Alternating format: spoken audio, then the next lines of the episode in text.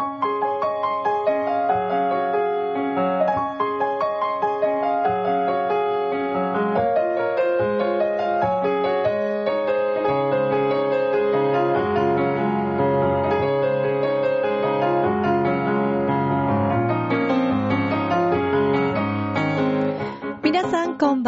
ミッチェルです。いかがお過ごしでしょうか？本日は2月の26日でございますけれども、2月もこうして終わっていくわけでございます。さあ、前回はバレンタインのお話ししましたけど、皆さんどうでしたか？上手に渡せましたか？告白した方はうまくいきましたか？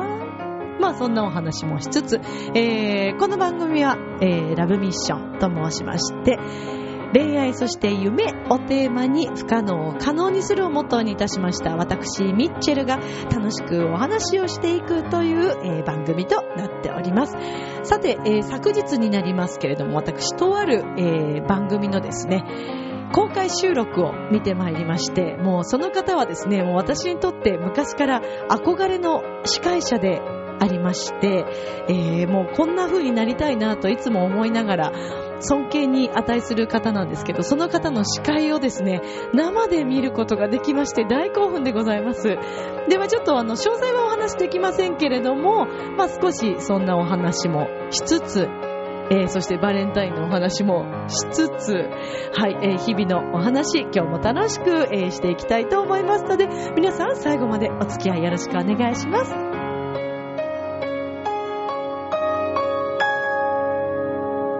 この番組は、ちょあへよ .com のご協力のもと、お送りいたします。さあでは今週も始まります。ミッチェルのラブミッションウェルカ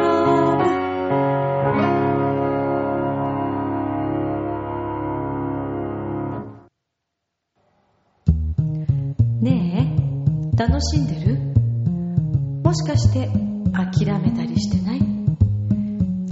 ないチョアヘヨ .com を聞いているそこのあなた、ミッチェルと一緒にラブミッション。はい、ということで、改めまして皆さんこんばんは、ミッチェルでございます。あの、ちなみに、このね、最近お送りしているオープニング後の、私、この、ラブミッションって言ってるのは、アダルト編って呼んでるんですけど、自分の中でね。これ毎回あの、撮ってるんですよ。喋りは。で、こう、なんとなく毎回違うの、毎回聞いてくださってる方はもしかしたら、あのね、お分かりいただけるんじゃないかと思いますけど、その時の気分によってね、なんかちょっとトーンが少し若干、まあ、できるだけそんなに変えないようにはしてるんですけど、ちょっと今日トーン上がりすぎましたよね。なんかラブミッションみたいなね、ことになってましたけど、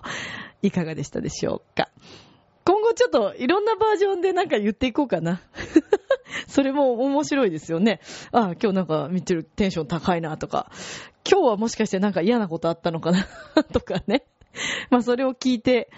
ね、判断していただければと思うんですけど。さあさあさあ、まあということで、えー、改めましてね、皆さんこんばんは。あの、前回、えー、と、12日の配信でしたかね。はい、2週間前ですからね。その時はまあバレンタインのお話をしましたが、どうでしたか皆さん、バレンタイン。あの、オーガさんからですね。はい。紫のオーガさん。もう、チョアヘをたくさん聞いてくださっているオーガさんから、あの、ツイッターでメッセージをいただきまして、ありがとうございます。オーガさん聞いてくれてるかな？ありがとうございます。なんかチョコレートの情報ありがとうございますというメッセージをいただいたんですけれども。あの、食べましたかね？オーガさんは。というか、あの、皆さん試した方いらっしゃるのかな？私が散々言っていた、はい、カファレルというね、お店のチョコレート。今後も、あの、チョコレート好きとしてね、何か、あの、ご紹介していける、お品があったら、ね、お話ししたいと思うんですけど、あの、カファレルでもちなみに今回のバレンタインは、ソニープラザさんでも販売、取り扱いしてました。うん。だからね、ちょっと私としては、そのカバレルのお店に行かないと買えないっていうのが、私の中ではちょっとそれが嬉しかったりもしたんですけど、あ、ソニープラさんに入ったのかっていう。でも今、ゴディバとか、ね、ゴディバさんとかも、いろいろね、売ってますもんね。だからまあそういった高級なチョコレートが手軽に買えるようになるというのは、まあチョコレート好きとしては嬉しいんですけれども、品物としてね、どなたかにあげようっていう、プレゼントしようと思った時には、なかなか買えないものの方がなんか、ね、価値があるような気がしちゃうんですけどね。まあでも手軽に買いに行けるのはとても嬉しいですけど。はい。なんで、あの、もしソニープラザさん近くにある方、行ってみてください。どうかなでもバレンタインの時期だけ限定なのかもしれませんけどね。はい。まあちょっとそれ、わからないですけど、まだその後は見ていないので。はい。どうでしたかね？バレンタイン。はい、じゃあ、告白してバレンタイン渡した人、はーい。私じゃないよ。私のはーいじゃないよ、これはね。聞いてる感じだからね。あの、もしかしてね、このラジオの向こうで手挙げてくれてる方が いらっしゃるかもしれないなと思って今言ったんで、私じゃないですよ。どうですかね？うまくいきましたか？あと、まあ、ご主人とか、ね、ご家族、お父さんとかにプレゼントしたという方もいらっしゃるかもしれませんし、職場のね、先輩、後輩、学校の先生とか、まあもうね、切りないですけど、言い始めたら。まあでも本当に最近皆さん結構このバレンタイン渡さなくなってる方も多いみたいですね。今回いろんな方とその話をしてたんですけど、あのー、やっぱりこうお返しを3月14日ね、ホワイトデー。こちらももうもらった先輩方とか、そのギリチョコだったらいらないよっていう話を、この間、そうなんです。とある方々とね、しておりまして。まあでも、たくさんもらう方は大変ですよね。で、よくね、あの女性にはこう倍返しをしなくちゃいけないみたいな、ね、いう話を聞きますけど、倍返しだってちょっと、その倍返しじゃないですよ。ね。まあまあまあ。そうそう、なんですってね。だから、まあ確かに大変でしょうね。お渡しするのね。だって、例えばですよ。じゃあ後輩10人いますっていう方。10人分をだってもし個々にもらったとしたら全部ね、チョコレートだってやっぱりそこそこの値段がしますから、ね、お返しするのもやっぱり気遣いますよね。だからね、そういう意味でも。で、私、今まで職場の方とかにも結構、まあ、バレンタイン本当に好きで、あのー、結構無理してまでもね、こう、たくさんいろんな方にお渡しをしていたんですけども、今年はね、割かしちょっと狭めましたね、その幅を。というのもね、これ言い訳じゃないんですけど、あのー、まあ、とあるね、職場で、えー、ちょっと私は事務所代表でチョコレートを持って行ったんです。事務所のみんなからですってことでチョコレートを渡しして。で、以前はそれプラス自分の、ほら、私たちの仕事って、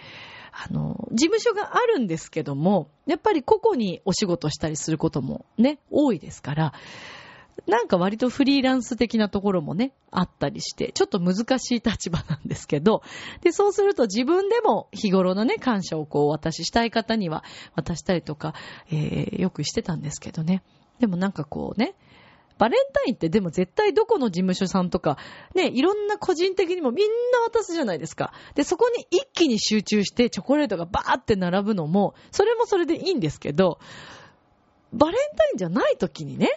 ふっと、あ、これ渡したいなっていう時にお渡しするのもそれもありかなと思って、今回ちょっと遠慮させていただいたところがあったんですね。そしたらそちらの、あの、お世話になっている、すごい仲がいいと言っていいのかな？いいと思うんですけど、あの、結構いろんなお話をしている、私はマスターと呼んでるんですけど、まあそんな所長さんがね、いらっしゃって、その所長さんがですね、栗林さん、チョコレートないんですか？って 言われたわけですよ。いやいや、ちょっと待ってください、マスターと。あのちょっとこれちゃんと私の言い分があるんですっていうことで、で、さっきのね、今日に集中することないと。このバレンタインに乗っかって渡すんじゃなくって、ね、そんな無理してまでもたくさんの人に渡すんじゃなくて、この時に、この瞬間にこれをこの方に渡したいと思った時でもいいのかななんて思ったんですっていう話をしたらですね、あの、すごくそれに共感してくださって。で、やっぱりそのね、お返しをするのも大変だし、日頃からのね、感謝の気持ち、なんかこの、ね、いろんなイベントに乗っかるのではなく、世の中のイベントに乗っかっていくんじゃなくって、本当のそういうあげたい食べてほしいっていう気持ちが、ね、やっぱり大切ですよねっていう話で盛り上がったんですよ。ただまあ、何度も言うように、ミッチェルチョコレート大好きですから、あの、お渡しね、したい方には、あのね、何名か、はい。すいません、なんかそう言うとね、マスターにあげなかったのかっていう話になるんですけど、いいんです、いいんです。マスターにはね、あの、今度お渡ししたいものがちゃんとありますから。はいはい。大丈夫です。この方はね、チョコレートよりね、グミの方がお好きっていうことで聞いてますから、グミをまた、え、あの、探してきたらお渡ししようと思ってますから。まあ、と言っても、マスターは多分このラジオは聞いてないと思いますけどね。はい。まあまあ、そんなですよ。なんで、ね、あのー、イベントに乗っかるだけではなくって、日頃から感謝の気持ちをね、お伝えしていきたいなというふうに思う今日この頃でございます。はい。だからこれに付け加えてね、お話しすると、私あの、お正月もそう思うんですよ。こう、1年間ね、365日ある中で、お正月、お参りに行くっていうね、ことになってますよね。でもさ、日本にはね、たくさんいい神社、お寺がまあたくさんあるわけですよ、全国各地に。こんなに神のね、いる国はないなと思うぐらいいるわけですよ。で、私はもう日頃からお寺参り、神社参り大好きなんで、あの、よく時間があったりとか、あの、するときは行ったり、で、好きな場所にね、行ってこう癒しをいただいたりとか、パワーいただいたりとかしているんですけど、あの、1月1日からまあ、三が日、まあ、5日ぐらいまでとかですかね。ものすごい混むじゃないですか。集中して。ここに一気に皆さんバーッと来るじゃないですか。で、あの、これはあの、ミッチェルの小言として聞いてくださいね。あの、でね、いいと思います。やっぱりこう、初詣ってことですから、あの、1年、またね、2015年始まりました。今年もよろしくお願いしますというご挨拶ももちろん大切ですよ。でね、皆さん、すごい並びますよね。もうすごい混雑の中並んで、そして例えば10円、20円、こう、払ってね、お渡しして、今年いい年にしてくださいとか、私の願い叶えてくださいって言うのはね、私ちょっとね、どうなのかなって思ってしまう派なんですよね。だから日頃から感謝をしといきたいじゃないですか。だって感謝する人って世の中いっぱいいるんだもん。神様はもちろんそうなんですけど、周りのね、方々に支えられて毎日があるわけですよ。それこそすごい近しい関係の家族ですよ、まずは。ね？ね？とか言ってますけど。そう。私、あの、前回お話ししましたよね。その母親と、なんかこう、あんまり一緒に出かける機会がなかったなってことで。なんかね、それでその時にそういう話をし始めてからね、母親との関係がまたなんかさらに変わったような気がするんですね。で、なんか何でもこう話せるようにさらになったというか、なんか一つ今までと違う関係性になった気がするんですね。なんとなくね、こう親子だとすぐ口喧嘩になっちゃったりとかしますよね。甘えがあって。だけど、ちゃんとこう、ね、感謝の気持ちはもちろん伝えてもいたけれども、ちゃんと冷静になって自分の思いを親とこう話す機会っていうのもすごく必要なんだなって改めて思いましたね。ね、だからこれからもあのね、そういった親子の時間もね、やっぱりいくつになっても親子は親子なんですから大切にね、していきたいものだなというふうに感じております。今日この頃です。そんな今日この頃ばっかりですけどね。はい。ということなんですけれども。さあ、えっ、ー、と、最初にもお話ししましたけれども、えー、昨日、まあ、とある番組のですね、収録がありましてね。まあ別にそれ、あの番組名は言ってもいいか、いいですかね。ね、せっかくだから番組のご紹介にもなると思うので、番組名はじゃあ言ってしまいますけれども、えー、っとですね、のど自慢ザワールドという番組。もしかして皆さんご覧になったことあるかもしれませんよね。あの、この番組は中井正宏さんが、えー、と西尾アナウンサーがね、司会をされておりますけれども、えー、っとですね、今回は、まあ、えっ、と、中井さんと、えー、それからね、今大人気、ミトちゃんの、はい、アナウンスで、アナウンサーで、ミトアナと、お二人で司会をされておりまして、まあちょっとそれ以降の詳細はね、えー、皆さん番組これからなので楽しみにしていただきたいんですが、このののじまんザワールド、あの最近とてももうね、有名になりました、クリス・ハートさんが、ね、はい、こちらでもこう優勝されて、まあそれからね、CD を出されたりご活躍されておりますけれども、で、このののじまんザワールドという番組は、海外のいろんな各国の方が日本の、日本語の歌を歌うという、はい、そんな番組なんですね。で、まあ本当にね、その日本語、もともと日本語自体がですね、私自身もやっぱりこうね、歌をやっていて、それこそ、大学の時にこう学ぶクラシックのね、歌い方もそうなんですけど、日本語ってね、実は一番難しいんですよ。言語として。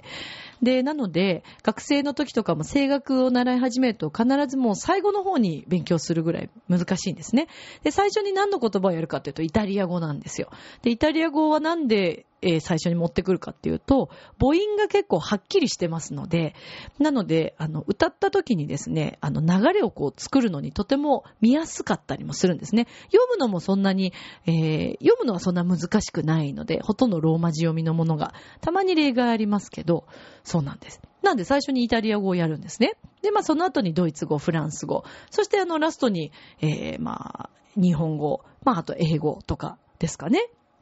英語もね、割とちょっと硬くなる、あの、R のね、発音とかが、えー、ベロとかをね、ちょっと硬くなる特殊な音だったりもしますから、まあそれでイタリア語が一番こう最初に歌うんですけど、で、日本語の歌って、まあなんでかっていうと、その、喉が割とこうね、詰まると言ったらあれなんですけど、音が一個一個こう切れてるので、やっぱ歌うのもね、大変なんですよ。だから流れを作るのすごい難しい。うん、原稿だと思うんですね。で、それこそ宇多田ヒカルさんとかすごい、こうね、もう上手な、あの、方々、もういあの時もね、出てこられた時はなんてうまいんだろうって、すごく皆さん、びっくりされたと思いますけど、宇多田さんなんかの歌い方はどっちかっていうと、ちょっと英語っぽい感じに日本語をこう、ね、持っていってるというか、流れをちゃんと作って歌ってらっしゃるので、あの、聞きやすいしね、いいのかなと思って、あの、とても上手なね、方ですよね。で、まあまあ、それで、海外の方が、その難しい日本語をまあ歌うわけです。で、そののの自慢、ザワールドということで、で、昨日はですね、えっ、ー、と、とある会場で、まあ、公開収録ということで、あの、拝見をしてきたんですけども、まあ、私はですね、もともととにかく、中井さんの司会に憧れ続けてきたわけです。もう中井くんのね、司会はね、大好きなんですよ。で、何が中井さん、ちょっと熱くなりますよ、私。まあ、もともとスマップさんすごく応援しておりました。中学の時もすごい好きだったんで、っていうのもありますけども、あ別にあの、私、ファンクラブ入ってるとかはないですからね。普通に拝見しているだけなんですけどね。で、あの、中居さんの司会はもう本当に、その、自分とゲストの方との、こう、なんていうのかな。うーん、対比というんじゃないけど、うまくね、自分のこう、落とし方とかね、もう本当に、まあ、計算じゃないのかもしれないし、計算なのかもしれないし、そこもわかりませんけど、嫌味がない。で、結構それなのにズバッと褒めるだけじゃなくて、ピンポイントの結構傷つくようなこともズバッと言うんですよね、中井さんってね。だけど、ちゃんとフォローしたりとか、そういう気遣いとか、うん、司会者としての立ち位置をすごく分かってらっしゃるなと私はいつも思っていて。で、ね、あの、言葉尻もそうですけども、とにかくその、次に行くときの、あの、例えばゲストの方が結構こう長く話してたりとかするときに、そこをバサッと切るのもすごい上手な、だなと私拝見していて、もう本当に締めるとこはバシッと締めるし、ゆるいとこはゆるくするしっていう、いろんなこう緩急があって、中井さんの司会がもう大好きなんですね。女性の中井さんになりたいと思っているぐらい中井さんの司会がもう好きだったわけです。で、私、前にも言いましたよね。もうスマップさんと共演するというのが、私夢の一つなわけですよ。で、まあその一つとして、叶ったと言ってしまえば、ね、もう私の中では叶った一つは叶ったと思っているんですけど、まああの、前にね、あの、香取慎吾さんの番組で、はい。あの、おじゃマップという番組で、新浦安が紹介された時に、なんと山の楽器にいらっしゃったわけです。その話しましたよね。で、あの、えっ、ー、と、その時は、五郎ちゃんもいらっしゃってたのかな？はい。稲垣さんともいらっしゃってて、で、ザキヤマさんと。で、私はその日はいませんでしたけれども、後日そのですね、DVD をあの拝見したところですね、あの山野楽器のスタッフがですね、丁寧にあの DVD に焼いてくれたんです。で、それを拝見したところですね、私のポスターが、はい、ミッションというそのね、CD のポスターがドーンと映っていたわけですよ。たまたまですよ、教室を映した、そこに映ってたというね。なの私の中ではもうちょっとだけ、ちょっぴり、ちょっとはもうあの、スマップさんと共演したってなってるんですけど、ね、もうちょっと、もうちょっと近づいていきたいっていうのがあるんですけど、っていうのもあるので、とにかくもうスマップさん大好きなんで、えー、憧れているんですね。で、あの、スマップさんに会いたい会いたいというのはずっとあって、で、中居さんのね、司会をこうして見る機会を、まあ、いただけたわけです。もう本当にね、これは、もうそのね、機会をくださった方々に本当に感謝いたします。本当にありがとうございます。そう。でね、で、やっぱりね、こう生で、あの、会場結構大きかったんですけど、たまたまお席がですね、私、あの、中井さん側だったんですよ。またこれがラッキーなことに。で、ちょっと遠かったんですけど、中井さんがすごいよく見えるところで、で、あの、歌をね、歌手の方が歌われている、歌手じゃないや、えっ、ー、と、海外の方が歌われている時には、中井さんたちこう座ってスタンバイをしてるんですけど、その、座っていらっしゃるね、時にどういう風にしてるのかなとか、そういうのとかも、こう、ずっともう、だから私はほぼもう中井さんばっかり見てたわけですよね。もう気になって気になって仕方がなくて。で、ね、もうほんとそういう一部始終をこう拝見しておりましてですね。まあでも本当に、中井さんきっと、ものすごく努力されてらっしゃる方なのかなって、改めて思いましたね。もちろん才能もおありになる方だと思いますし、ある意味結構こう、司会って、ね、司会者さんによって、場の空気も全然変わるわけですよね。同じようなセリフだったり、コメントをしていても、その人のキャラクターによって空気が全然変わりますから、いや、もうほんと中井さんはね、素晴らしい指揮者のようなものですよ。司会者ってある意味指揮者さんみたいなね、ところもあって、仕切って持っていかなくてはいけない。だけれども、共演者の皆さんに気を使わなくてはいけなかったりとか、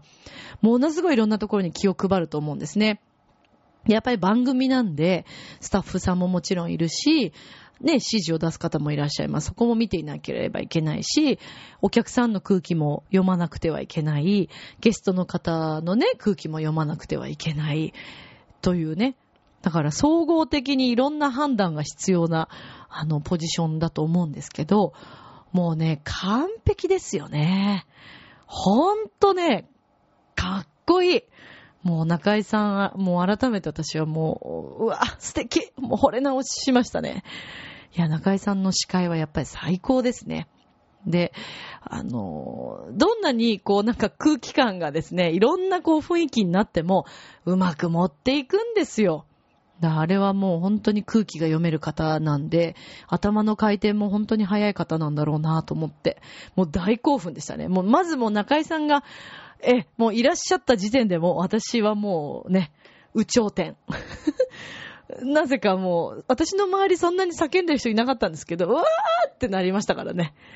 はい。でも一緒に行った、あの、行ってくださった、あの、え、え、誘ってくださった方々も、まあ、そんなにね、うわーっていう感じの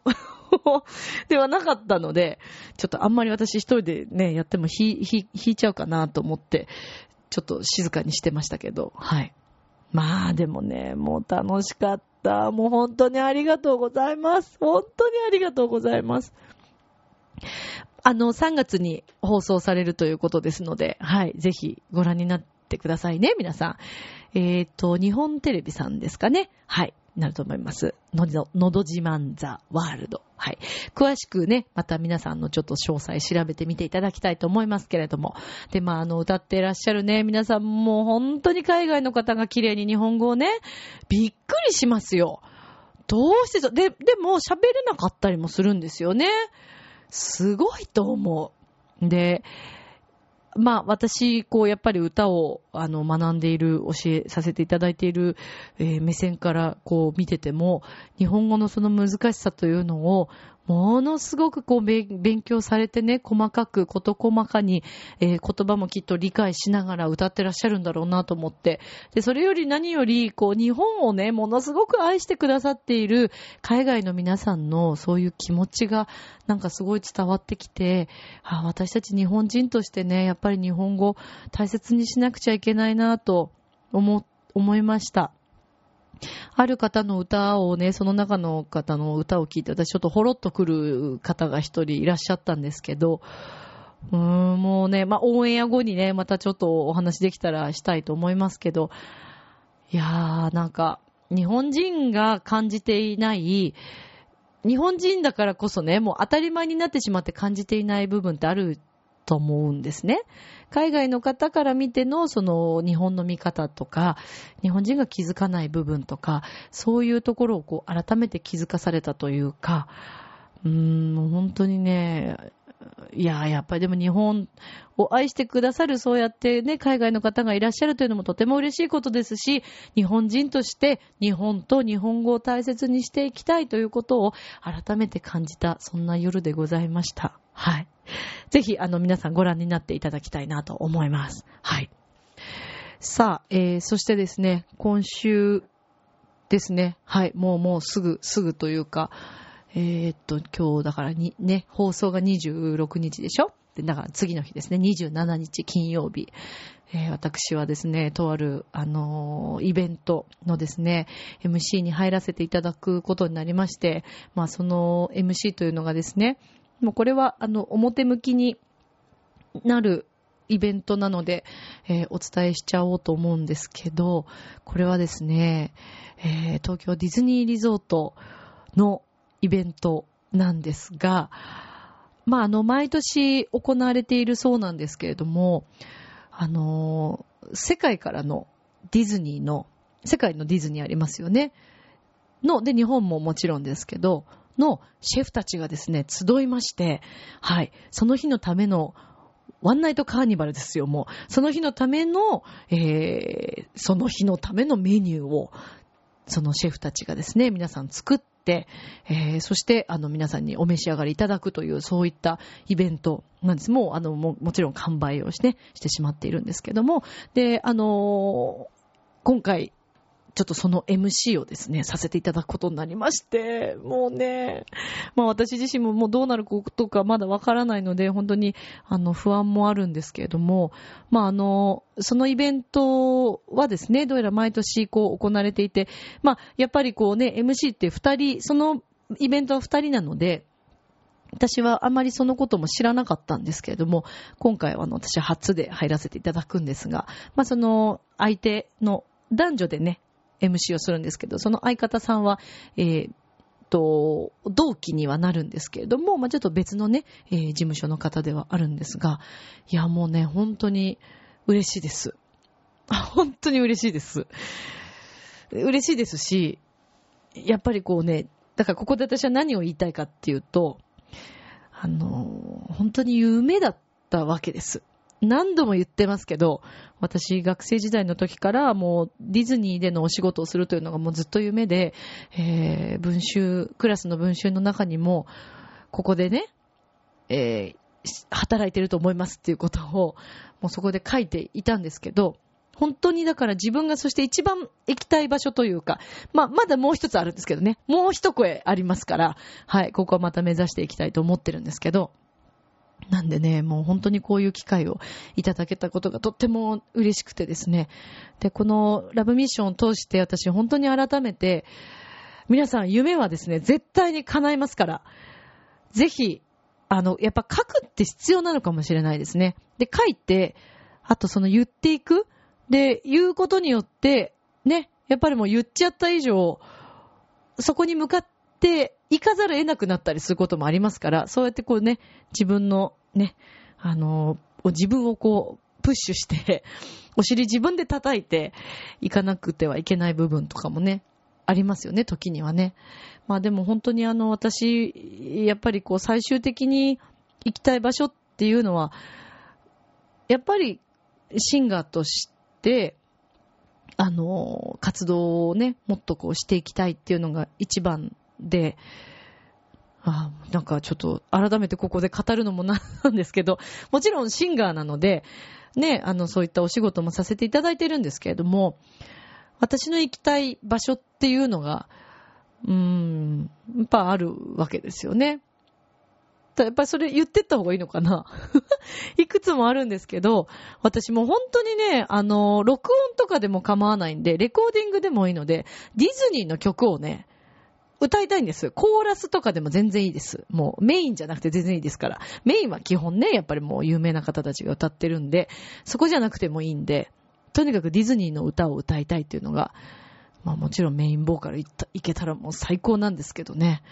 いやもう何かそのディズニーの曲をね、えー、歌いたいというのはもう本当に昔からありましたし。で、私あの、牧原紀之さんが大好きでですね、牧原さんのバックコーラスに行きたいっていうのも、一つまた、え、改めてここで公言したいと思います。まあ、公言するところでね、すべてが叶うかどうかって言ったらまた ちょっと弱気なのね、そこね。ダメだよね。弱気になっちゃうからそこがダメになっちゃうのか。だからもう前向きに行きましょう。あの、先日のとある番組のですね、えっ、ー、と、牧原さん歌ってらっしゃるバックコーラスに、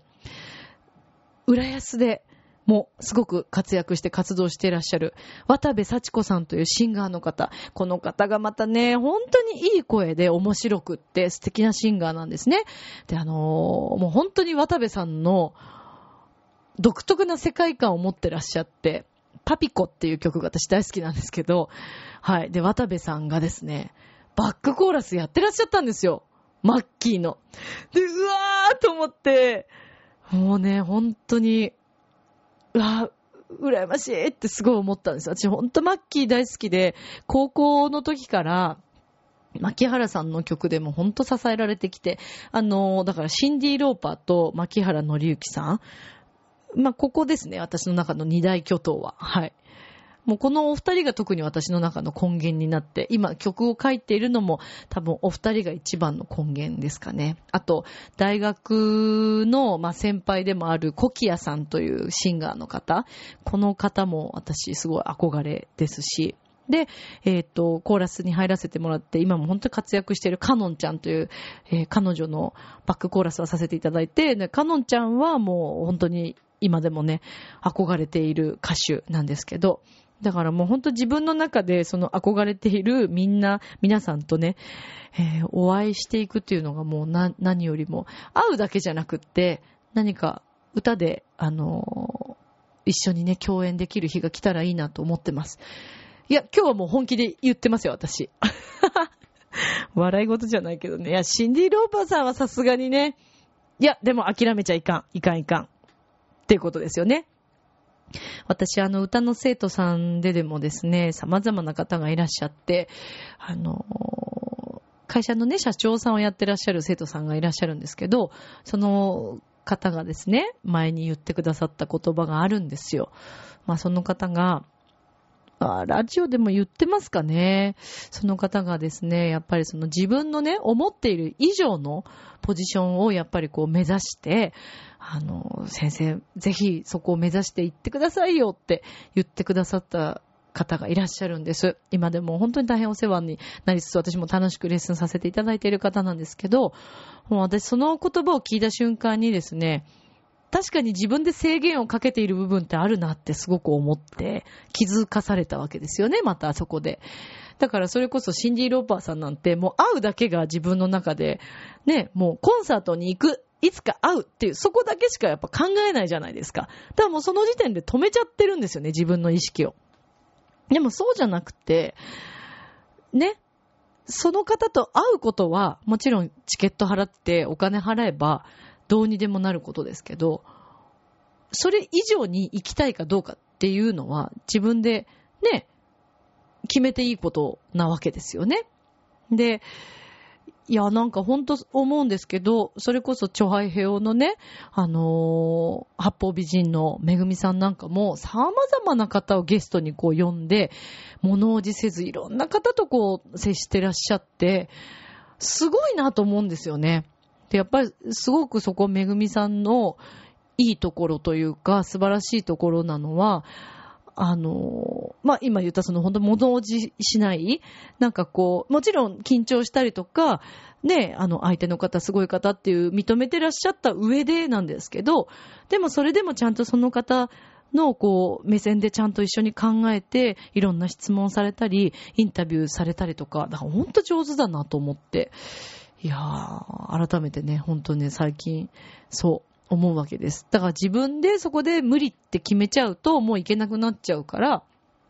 決めないで先に進むということの大切さを最近こう考えてます。でもそれは多分恋愛でも何でもそうなんだと思うんですよね。きっと私ってこのぐらいの人とお付き合いするのかなって、なんとなく決めちゃってる部分ってないですか？皆さん。だって例えばですよ、男性の方、あの、長澤まさみさんとかね、北川景子さんと付き合えるって思ったりとか、そんなしないでしょう。で、いや、もちろんね、それは芸能人の方であれだけのファンの人がいて、その中で一人選ばれるっていうのはもう相当なことですよ。そりゃね、大悟さん選ばれますよね。ね、北川景子さんとね、お付き合いしてらっしゃるってことですけど。でも、そうじゃなくて、チャンスってどこにあるかわかんないんですよね。で、お付き合いするとかではなくて、例えばお友達になることできるかもしれないし、それはわからないんですよね。で、だからもうなんかこう、敬遠してしまって、遠い人って思っちゃうと、もうなんかそこでストップしちゃうから、私のミュージシャンの仲間の方でもね、芸能人の方のバックをされるね、ことが、サポートされる方が多い、あの、いるんですけど、だその子なんかも、やっぱりもうそこで自分とその人たちはもう別世界の人って思っちゃうと、もう、あの、そこに、で一緒に仕事をね、うまくこう、なんていうのかな、対等な立場でやっぱりできなくなっちゃうから、そういう敬遠の仕方はしないって言ってた子がいて、ああ、でも本当その方がそこに行けるのかもなって思う今日この頃、また今日この頃 なんです。だからね、私自身も、やっぱりどうしてもこう、テレビの向こうで活躍されてらっしゃる方と、ね、お仕事するなんてそんな、そんなそんな、うわ、キャーみたいな、そんななってたら、ただのファンの一人になっちゃうわけですよ。ミーハーなね。ね、ミーハーもいいんですけどね。でも私はそこでお仕事をしたいと思っているんだったら、ね、ミーハー心だけでは仕事ができませんよね。舞い上がっちゃってたら冷静にお仕事できないから、そうじゃなくて、ね、やっぱり自分もそこに行くためのまあ努力をしつつ、対等な立場でお仕事をね、していけたらいいんだろうなって、そう思ったわけです。ということは、私の場合はね、こういう形ですけど、いろんなお仕事でも多分言えると思うんですね。例えば、えー、起業されたい、自分で会社を作りたいと思ってらっしゃる方、ちょっと思ってたけど、でも無理、ね？ってやっぱり思うじゃないですか、最初。でも、意外とやってしまったらなんとかなることもあると思いますね。まあただ起業になってくるとね、いろんな方法が必要なんで、もうそれこそいろいろ下調べして、あの、赤字にならないようにね。あの、まあでも赤字になってもそれもまた経験の一つで、周りにね、苦しむ方が出てしまうこともあるかもしれませんが、皆さんの協力があるのであれば、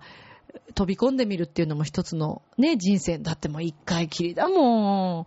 いつ何が起こるかわからないね、人生の中でなんか制限しちゃうのって、すごい可能性を無駄にしてしまってることもあるかもしれないですよね。ねえ。だから例えばお子さんをこう拝見しててもね、私昔はやっぱりまだ自分も子供で分かってなかった時とかは、うん自分の通りにこう、この通りに行かないとなんか良くないっていうなんか思ったりしてたんですけど、でもそうじゃなくてね、皆さん一人一人本当に絶対にいい部分があるんですよね、人は。必ずいい部分あると思うんです。で、じゃどんな人でもあると思います。だってさ、生まれた時はさ、もう本当に純粋無垢なね、可愛い赤ちゃんでこの世に生まれてくるわけですよ。で、何で変わっていくかっていうと、その後生きてき、生きていく環境、家族だったり、お友達だったり、周りの環境によって、みんな変わっていくわけですよね。ということは、うんまあ、例えばですよ、環境的に自分が望んでない環境でそこでもし生まれたとしても、その先自分で考え方を変えて、そういう自分が生きたい世界とかとつながる、ね、方たちとこうお付き合いするとか、考え方も変える、生活も変えるってことをすれば、必ずやっぱそこにね、必然的にいけると思うんですね。まあ、あんまり突拍子もないね、例えば私が今からなでしこジャパンに入りたいとか、それはもうね、それはさすがにちょっと厳しいと思いますよ。はい。サッカーなんてね、ほぼもう好きですけど、あの、ゲームはほぼしたことないですから、それはちょっと厳しいと思いますけど、ある程度自分の中でやってきたこととか、自分の持っているものを最大限にこうね、活用していけば、いける世界はね、たくさんありますから、ねえ、もうちょっとラブミッション聞いているみんなでさ、自分の夢、叶えちゃおうよ。ねえ。本当に。いや、あの、本当それこそね、いつもお世話になってる、あの、ビデオカメラマンのね、えー、僕の旅立ちを撮ってくれた千春ちゃんなんかも、今ね、すごく充実してるなと思って、あの、Facebook とか拝見しててね、あの、写真をこうアップしたりとか、自分の夢に向かって、ものすごくこう、まっすぐに走っているので、またそこからもね、千原ちゃんからも私ちょっと勇気をもらいつつ、そうなんです。だからもうそういう方々に囲まれるというのが私はとっても幸せで、それこそ、えっ、ー、と、おとといになりますかね、この収録の2日前かな、に、あの、山の楽器のね、イベントで、えっ、ー、と、辻堂の山のミュージックサロンがあるんですけど、で、そこで、あの、まあ、富士山の方で発表会という形でライブがあったんですね。で、バンドとか、えー、の形態で、はい、行われた、まあ、発表会ライブで、で、その時にちょっと MC をさせていただいたんですけど、で、そこでもまた初めてお会いする生徒さんたちだったり、えー、それから先生方、まあ、ミュージシャンですよね、の皆さんともお会いして、皆さん個々にやっぱりすごい努力されながらね、自分の夢を追いつつ、自分の世界観で頑張ってらっしゃるわけです。で、バンド形態で歌ってた、ね、そして奏でていた生徒さんたち、歌手を目指すって言ってるお子さんとかね、それからボーカルじゃなくてもギターだ、ギタリストになりたい、もちろんっておっしゃったで、お子さん、あの子、いくつかな、小学校高学年か中学生ぐらいだと思いますけど、でももうね、結構世界観出来上がってて、もう技術もすごい上手だし、そう。だからやっぱり自分でもうここに行きたいっていうところをしっかり見見れてるね、お子さんでも、やっぱり子供でもそこまでこう、ちゃんと考えられてる子は、もう、やっぱりある程度のところまで絶対行きますよね。で、あと、うん、音楽、まあ、でも何でもそうなのかな。運っていうのもやっぱり一つ必要なものだったりもするじゃないですか。でも多分ね、この運は自分の考え方次第で多分上げれると思います。ということに私は気づいてきました。もうほんとそれこそ斎藤義野さんというね、方のあの本を読んだり、あの、セミナーに行ったりとかもしましたけど、その方もそうですし、えっ、と、あとね、その他の、えっ、とね、上原さん。はい、上原さん。上原、えっ、と、愛花さんって呼ぶのかなはい。の、あの、本とか読んでても、そう。なんですけど。で、いろんな方の本も拝見してて、やっぱ、あとね、ゲッターズ飯田さんでしたっけはい。あの、占い師のね、方の、私、サイトとか拝見したりしてるんですけど、もう共通してますよね。だからもう自分の考え、もう己。己なんだよ、みんな。なんだろうね、なんかもうちょっと、競争みたいな感じになってません？大丈夫ですか？私。いつものミッチェルですか？大丈夫ですか？いや、だってさ、夢叶えたいじゃん？恋愛とかもうまくいきたいじゃん？ね、そうなったら自分の考え方をやっぱりもう変えていく。で、無理し、無理して変えることはないと思います。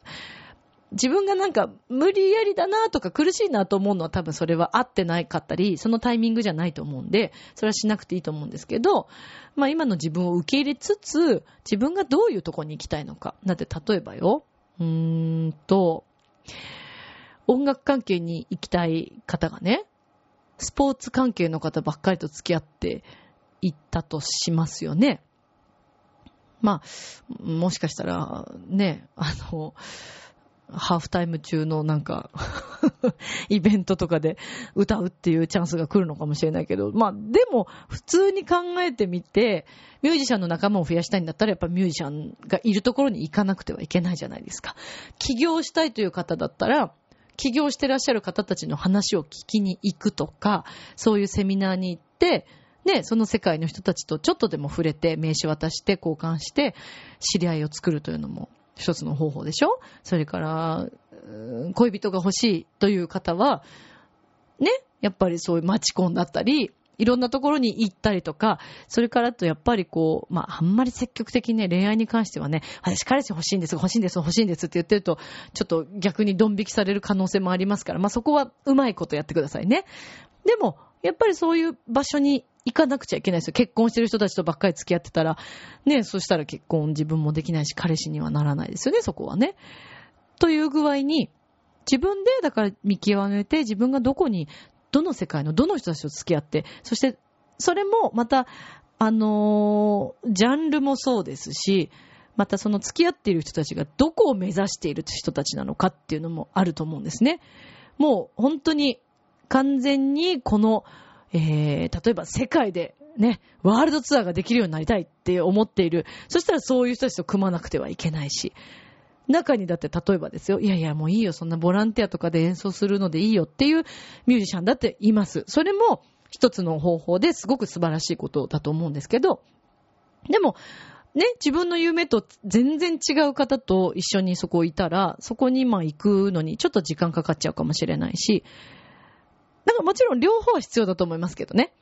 あのいつもいつもね、そこの部分ばっかりではなくて、いろんな世界の人たちがいるから、もちろんいろんな人と付き合うのは必要なんですけど、根本的に絶対ここっていうのがあるんだったら、そこに行けるための人たちとやっぱ付き合うっていうのは重要だと思うんですよね。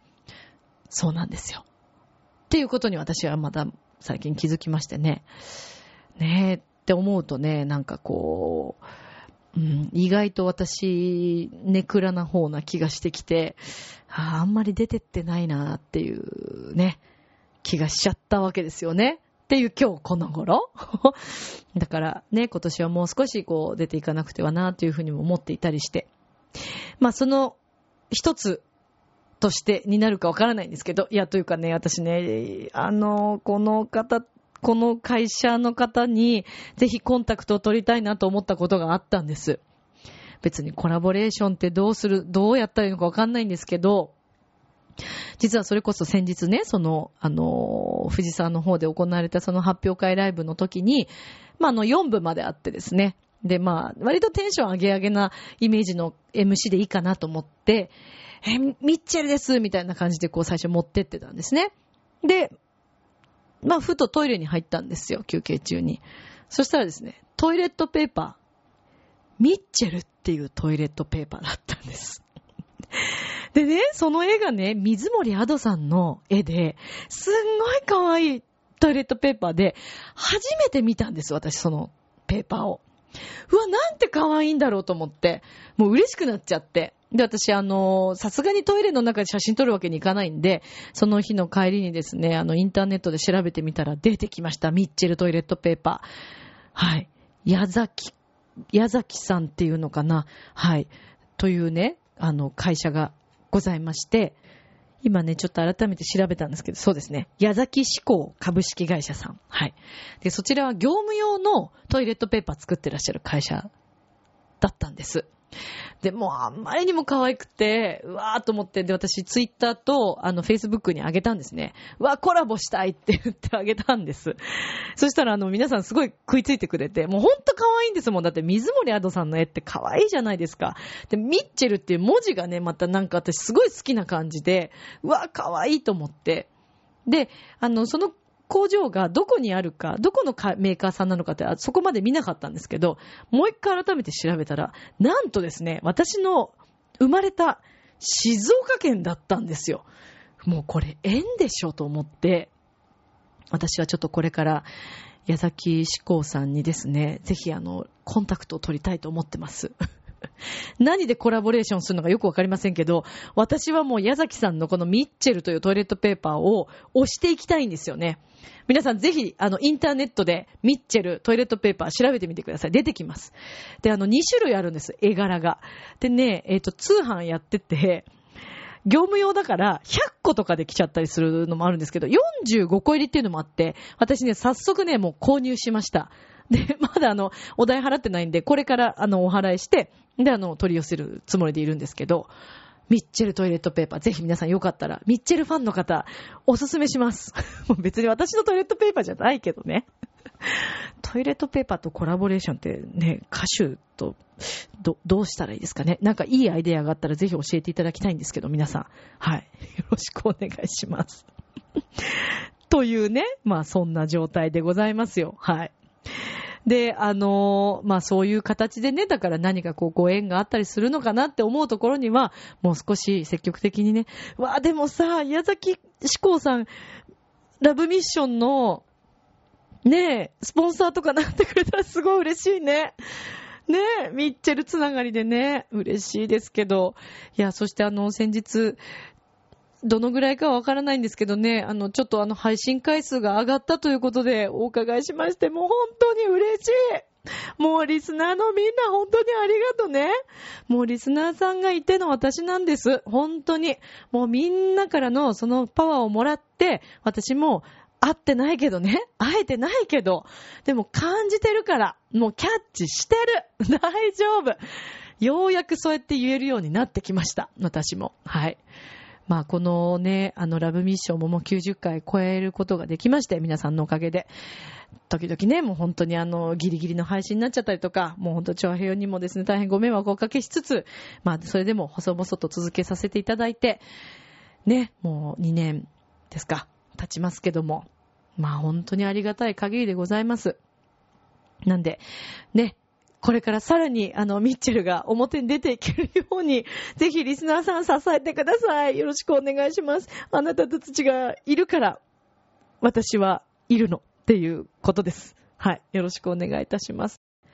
さて、えー、そしてですね、今日もあの、お便りいただいております。もう最後になっちゃって、ほんとごめんなさいね。えー、ご紹介したいと思います。いつもありがとうございます。むつきげんやさんから、よろしくお願いします。ありがとうございます。さあ、では読みますね。前回はリクエストにお答えいただきありがとうございました。バレンタインも無事終わり、手元にはギリチョコ。しかも職場が2つ。もらったら返さなきゃいけないので、正直嬉しくないですよ。あ、やっぱりほら、ね。ちょうど今日話してた通り。今まで一番嬉しかった義理チョコは高校生の時に後輩からいただいた手作りシューケーキです。素敵じゃないですか。ふぅむつきさん、イェーイいつも喧嘩ばかりしていたのですが、何か憎めない関係だった子でした。いいですね。本命では結婚前に元嫁さんからもらった冬用のトレーナーは今でも愛用しています。もう袖口は伸びちゃってますが、部屋着なので問題なしですよ。いいですね。素敵。もういいじゃない。もう。ねえまた一緒になっちゃうこともあるね、これね。っていうか、仲いいんだもんね。今でもね、あの、奥様とはね、元奥様とは仲良しということで、はい。さあ、そして、えー、そういえば、滝川栗橋さんは何を、えー、送ったんでしょうね。っていうね、ことですけど。滝川さんね、最近ちょっと出番がね、全然ね、なかったんで、ちょっと滝川さんに若干聞いてみますか？じゃあ、あの、いらっしゃいますからね。じゃあ、滝川さん。はい、はい、じゃあよろしくお願いします。あ、どうもどうも。失礼します。どうぞどうぞ。どうも。あの、皆さんご無沙汰しております。滝川栗林です。イェイイェイ滝川さん、いらっしゃいませ。はい、すいませんね。無茶ぶりということでね。ええ、とんでもないです。なんかあんまり声が、はい、ね、そうね、意外と似てるんだなっていう今気がしたんです気のせいですかね、これはね。ね、あの、あまりにもちょっとあの、久しぶりで、はい、あ、そうですね。あの、無茶ぶりだったものですから、ごめんなさいね。はいはい、正直あの、あまり、どのように、声のトーンを出したらいいのかというのが、少し、ね。忘れかけている忘れちゃってますよね。ええー、そうですね。まあまあまあ、ね、あの、じゃあちょっと、はい、バレンタインで、はい、まあ、柳に何をあげたのかっていうことだけちょっと聞きたいんですけど。そうですか。あの、ええ、柳さんには、はいはいはい、ブランデー入りのチョコレート。大人から、はい。えー実はですね、あの、柳は、はい。昔からですね、ええあのマフラーがすごく好きで、マフラブランドのマフラーをあげました。ー。ブランドのマフラそうなんー。です。柳。かっこつけてんじゃないよ、もう本当に。ね。いねや本当だよね。あのね、あ、みちるねさん何？いやいやお久しぶあ、り母だ。じゃないですよ。なんで、いや、まあ、やっぱ柳の話になると出てきちゃゃうんだね。そうだよね。柳の話はほっとけないよね。あほっとけないお前さ、マフラーってなん、何かっこつけてんだよね。ね、本当だよね、柳。いや滝川さんから本、えーまた、室内なのにマフラーしちゃってるブランドそのマフラーがそうなのかな？うなずいてやんのうなずいてるね。やらしいね、あいつね。滝川さん、なんで僕にチョコレートをくれないの？いや、あの、ミチェローニさんにお会いする機会がうん。ないので。ドーンドドドーンない ないです。なんだよ、ないっ。ていうか、作ろうともしなかったんだ。だよ。そうだよ。今ある、ねあるよ。今、機会がある、あるよ。今。いや、別に。今でもあるよ。ないです。そうだよ。え？ないです。今でもあるよってな、なんかどっかで聞いたことある。そうだよね。なんか、そうですねね。まあなんまあか聞いたことまああって。まあ、まあ、落ち着いてお二人ねあ。そう？すいません。ね、まあ、ということで、収集つかない。うんまあ、つかないね。とにかく柳には、はいあの、むつきさん、えー、うん。マフラーと、うん。ブランデー入りのチョコレートをあげたということで、うん。差し上げました。ということでしたね。ね。そうですね。というか、お二人は続いてるんですね。おうそうだね。何も言いやしないけど、なんだか知らないけれど、結局なんだかんだと長く続いてるんですね。いいことじゃないですか、ミッチェローニさん。え？ねえ、まさん、幸せですか？どうなの？ね幸せうん。です。はい、出ました。です、出ました。久しぶりのですが出ました。出ましたそうですね。はいまあ、あの、じゃあ、お後がよろしいようで、はいよろしいですか？ねはい、うんありがとうございます。ね、まあ、いいですよ。いいですまあ、本当すいませんね、突然ね、飛び入りということでね。いえいえこ意ちらこそ外とね、あの、出てなくても、いますからね、ここにはね、割とね。えーそうですね呼んでいただければね、たまに道にこうやって出てくるからね。ね、ありがとうね。はい、わかりました。ありがとうございました。ねじゃあ、あの、はいミジェローニさん、そして滝川さん、ありがとうございました。ありがとうね、はいありがとうね、みんなね。じゃあね、またね、バイバイ。またねありがとうグラッツェ、グラッツェ。はい、ということでね、えー来ていただきましたけれども、皆さん、今日もお楽しみいただけましたでしょうか？まあ、柳、ブランドの何？マフラー？ねえ、そのもう巻き方がね、巻き方がもうなんか嫌だよね。いやらしいよね。本当にね。まあまあいいんですよ。柳さんは。ね、なかなかな風貌ですから。ええ、ええ。まあ割と似合ってんじゃないですか？ね。なんか一言言いたい？言う？いいよ。サンキュー。バーカ。まあまあまあ。はいはいはい。ありがとうございました。さあ、えー、ということで、お送りしてまいりました。今週のラブミッション、皆さんお楽しみいただけましたでしょうか？明日もスマイルでラブミッション今日もありがとうジョアヘヨ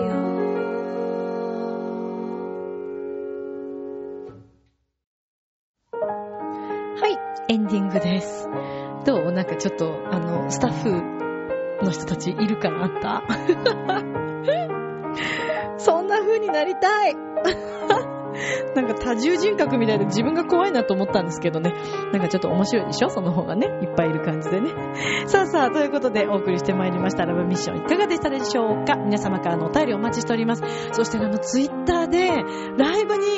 行きたいですって言ってくださったリスナーさんがいらっしゃって、本当にありがとうございます。もうすごい嬉しかったです。皆さんぜひあの、ね、個人的にそうやって連絡くださいね。あの、もう本当嬉しいですから、返しますからよろしくお願いします。さて、お便り、ミッチェルアットマーク、チョアヘヨ .com、miccele アットマーク、チョアヘヨ .com までよろしくお願いします。まだまだ寒い日続いてます。風に気をつけてね。それでは今宵も良い夢を、明日も楽しい一日を。バイバーイありがとう